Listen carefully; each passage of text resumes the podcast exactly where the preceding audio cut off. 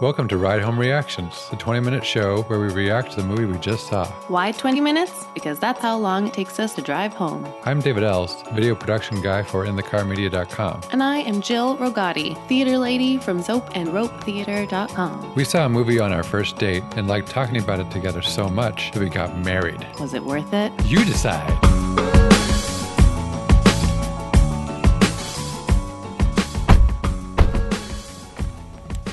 All right, we just saw Won't You Be My Neighbor with Dan Stevens. Welcome. Hi, Dan. Thank you. Won't you be your neighbor? Yeah, please. All right. On the count of three, we'll give our 1 to 10 rating. Oh, shoot, hold on, wait one second. It's funny. Oh, I gotta open the door. Okay. What happened? She just always forgets to cope with the score. Like lately, she just was like, "Oh, this is just my life. I don't have to actually think about this." I'm just holding a phone and with a microphone thing on it. All right, ready? Oh. So yes. You said you have one. Okay. Yes. 1, 2, 3, 7. 9. So that was a 7 for me, and then a 9 from Jill and Dan. So since that was a low score, I'll start. Yeah, what's your problem, David? My only issue with it, I felt like I got the same thing out of the trailer that I got out of seeing this 90-minute movie. So I guess I kind of wondered what was the significance of the extra screen time that we were experiencing, which it was emotional. Like I was crying at several moments, and it was effective. And but from a storytelling perspective, why a whole 90 minutes about this? I guess I do wonder if a movie like this would have come out at any other time than now. If however many years ago they would have given 90 minutes to something like this. The other thing I was thinking while I was watching it is that I had heard some people saying, I was so surprised. I didn't know these things about Mr. Rogers. I didn't know this. Probably over the past few years, I've watched, just a small handful of videos on YouTube that I feel like I got most of what that movie was out of the videos I've watched on YouTube. Right. Which is not to say I didn't enjoy this movie, because I liked that it was all together in a bigger story, but yeah, all that to say, I agree with you. Jill, your initial thoughts? Yeah. I saw your face get wet a bunch of times. Oh my gosh, I was either. Sorry about that. I was splashing water. I was either had a lump in my throat, was crying, or was grinning like an idiot at every single moment of this. I think. I agree with Dan that as I was watching it, I was thinking, it's kind of like Mr. Rogers, they were showing how he right away started to say, what are some of the problems today that people need help processing? Let's deal with it. Not it's a little too fresh. Let's maybe work on this later. Right. And then he would go away and do something else, but then would come back because another tragedy would happen. And then he kind of retired from doing the show, but then 9/11 happened, so they pull him back. And so I feel like there's almost this documentary being done was almost a... pulling him out of the grave. Yeah, exactly. Yeah, and or the trailer itself even, to your point, so many people posting it. Yeah. Being this is what we need right now. Right, I wonder how many people actually saw the movie who was doing that. Yeah. But I think that, it's just the message of it being really needed. So I think, I don't know, there's a little bit of that that's a little bit, that I don't really love. It's kind of weird to be kind of conjuring up the ghost of Mr. Rogers just because we wish he was there, but in the same moment it was us just kind of trying to be remember what he taught us all, we can tell these things to ourselves. We don't need him to come up with something new to say. We can keep doing this. And so in that vein, I think the documentary was maybe they took a lot of time on certain things. It wasn't packed full of information, and yet they talked a lot about that in his show, and it kind of reflected his personality, and taking time with things. And not necessarily saying something enormous, but something really critical very simply. So, I don't know, maybe I'm just trying to make a case for why I cried so much. I don't know. But I think I like my argument. Yeah. Well, go ahead. No, you go ahead. I was going to say, they definitely touched on his faith in the movie, which I appreciated. More than I thought they would. Yeah. And I don't remember the guy's name, but the Asian man who was... leads the foundation, I think. Oh, is that what he does? Okay. Yeah. I wish they kept doing the lower thirds, because I would forget who the people were. But, yeah, he was very, he really put the faith part of the story forward in a way that I thought was hard to argue with, that being a foundation of Mr. Rogers' philosophy and worldview. It didn't feel like it was just kind of thrown in there of like... No, it was very natural. And yeah. I feel like this coming out right now seemed to be a conjuring up of Mr. Rogers for a bunch of reasons. One, for just obviously current political world climate. Another one for just that wrapped into religion, and another being like, so I think having a kid and a 3-year-old and seeing all the content that's out there right now, including the show Daniel Tiger, that's a Mr. Rogers like spin-off basically, even something like that is much more fast-paced. So many things are so fast-paced that watching something like Mr. Rogers and taking the time to slow down, I feel like, is something that not only kids need, but everyone else does.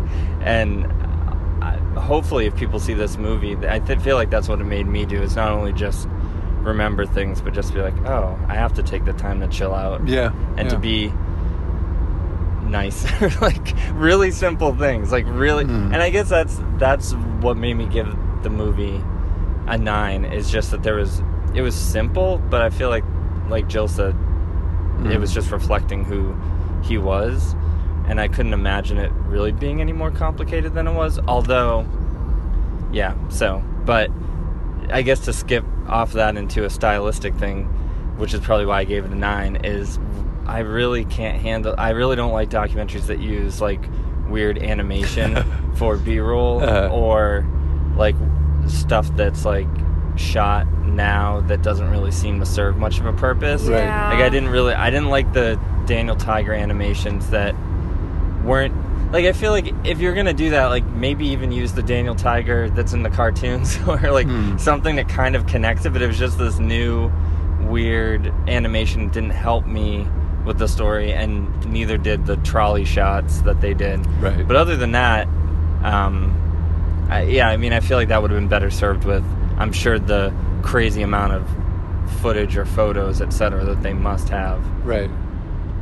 Yeah, I agree. The animation is tough, and I agree that I usually don't like animation when it's used, like, interspersed into movies or documentaries, or like this season of Fargo that we're watching, David. Yeah, are they doing that? There's really, not for long, but like a little bit. It's just bad animation. Why? At least in this, it's at least... it was kind of cool looking. It was good animation, yeah. It was artistically created. Yeah. In Fargo, it seemed like it was someone who who has no background in design or art, who made these. Like, someone who just knows how to use After Effects.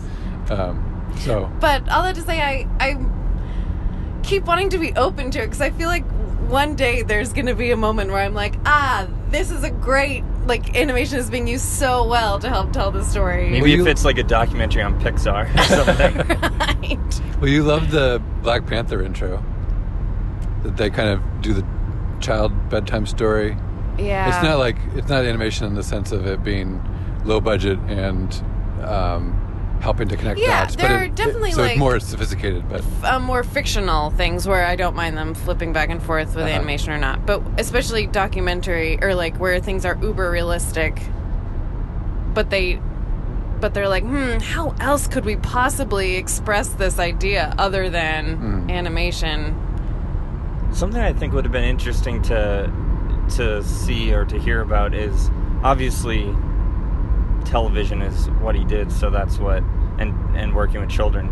But it would have been more interesting to go into like his thoughts or reactions to like the political or like religious leaders of his day, because he seems so opposite of, you know, he saw himself as a sort of spiritual minister within what he was doing. It'd just be interesting to see or to hear about his thoughts of the people of his day who were in similar positions but doing stuff completely the opposite of what he was doing in the culture. Right.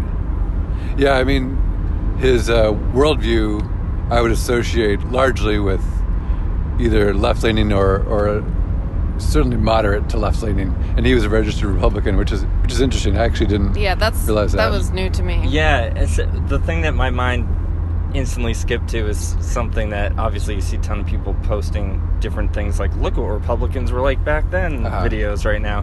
But, you know, seeing a video recently of Ronald Reagan and George H.W. Bush, like, debating on immigration in a very heartfelt, normal way. I think thinking about Mr. Rogers, the Republican, I was like, okay, I can get that. Yeah. Thinking about this from way back in the 80s, but like obviously you couldn't imagine Mr. Rogers wearing a Make America Great Again hat or something like that. Yeah, I guess the Republican Party is a lot different now. I mean, it's interesting that he passed 2 years after 9/11, because I feel like, you know, America is so much different now. And again, I think they had that question, what would Mr. Rogers do? I think people are very curious what his commentary would be on some of the reactions to what happened on 9/11. Yeah. Yeah, because even with that, it seemed like he was so at a loss, feeling like he couldn't do anything. Yeah. Where, as opposed to, I think a lot of people felt very decisive. Well, it's very clear we need to just kill everyone that poses a slight threat to our security. So, but it is interesting to hear them say this is exactly what he was like on screen and off screen. Like, this is just who he was. Yeah. And I mean, if anything, I feel like this movie is worth seeing just to see a really good example of a good person.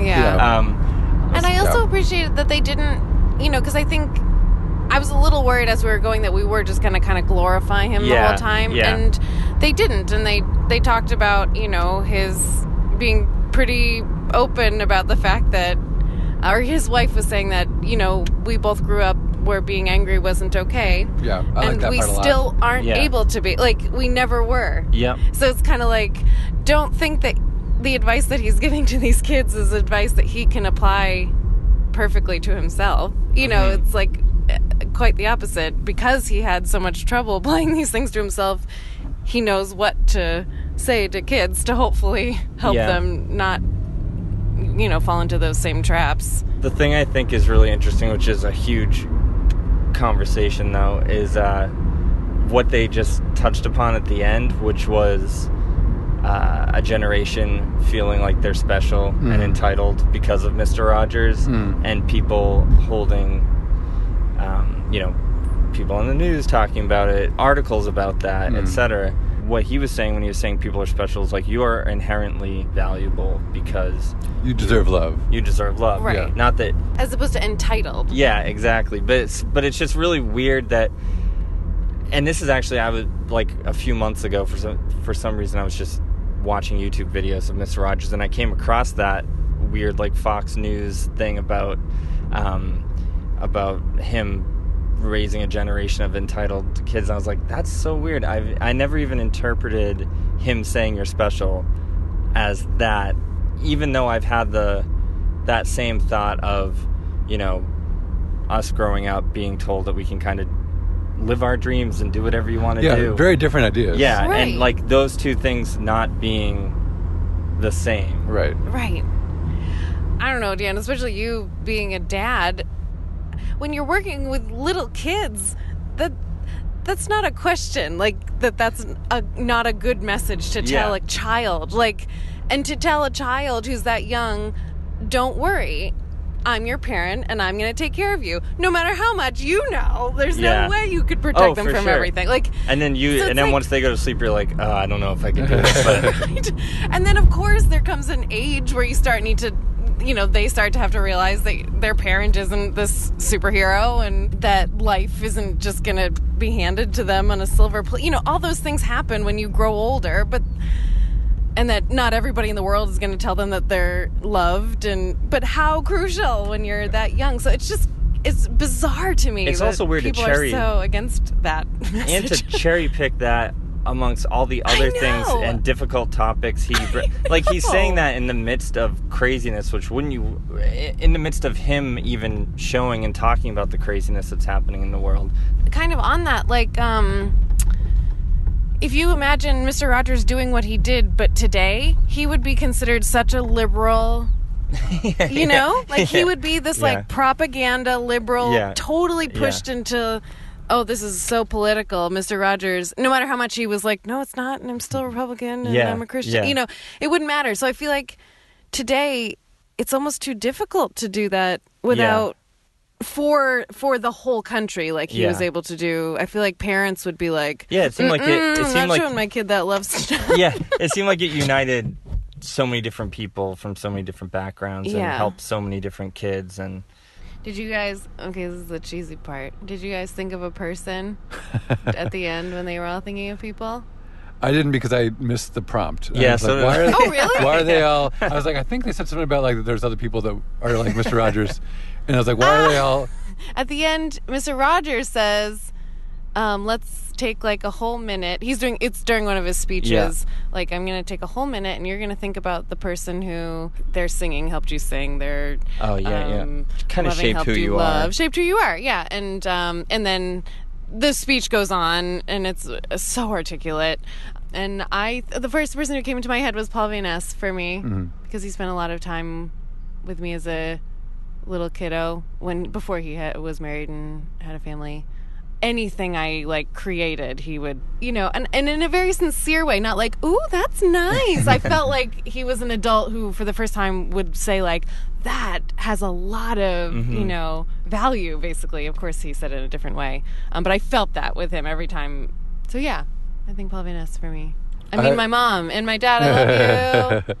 I will say, because I'm just not thinking of it now, I'll say my cousin Alex, who I don't keep in touch with at all. He was older, and he visited once when I was probably like 6 or 7. And I remember that being just a older person who was interested in me. And like he gave me a gift of these little plastic glasses that I just thought was like so cool. And like I think that was like the first time I ever was like, I like adults. I'm not afraid of them. This guy is really cool. He was just old enough to not feel like a peer, but he wasn't too old to intimidate me. So I think that was just very formative for me and, like, not being as clammed up as I usually was around older folks. This isn't a surprise to anyone who knows me, but my grandfather and anyone who would, while we're down in Florida on a vacation, instead of being in Disney World, drive around to find... a guy who makes puppets because I was super into puppets and go to their house and buy who ended up being Pink Brian or someone who, because I was really obsessed with Back to the Future, would take me to a weird machine shop to buy old machine parts so I could make a time machine. I feel like anyone who like indulges your creative like, juices at that point is just showing that they care about what you're into. Yeah. Right. Well, let's reevaluate our scores. I was a 7. Jill and Dan were both 9s. I'm gonna stay. I guess I'll stay. I almost feel like it's weird to judge this as a documentary because it's just it seems like just more of like I just watched a little lesson, right, life lesson, But I'll stay with mine just to stay with it, and I'll dock it a point for the animations, right. Yeah, I'll go up to a 7.5 because... 0.5 for the animations. I think it's just it's helpful for you guys to remind me that one of the messages of the movie was, let's slow down, let's not whiz-bang. Overcomplicate. With this medium. So instead of me expecting them to do something unexpected or exciting, I needed to just be reminded of the philosophy that was Mr. Rogers. That was something I think, kind of missing a little bit. Cool. Well, this car is still very warm. I'd like to get outside. Okay. Let's end this. Thanks, Dan. Thank you. Bye.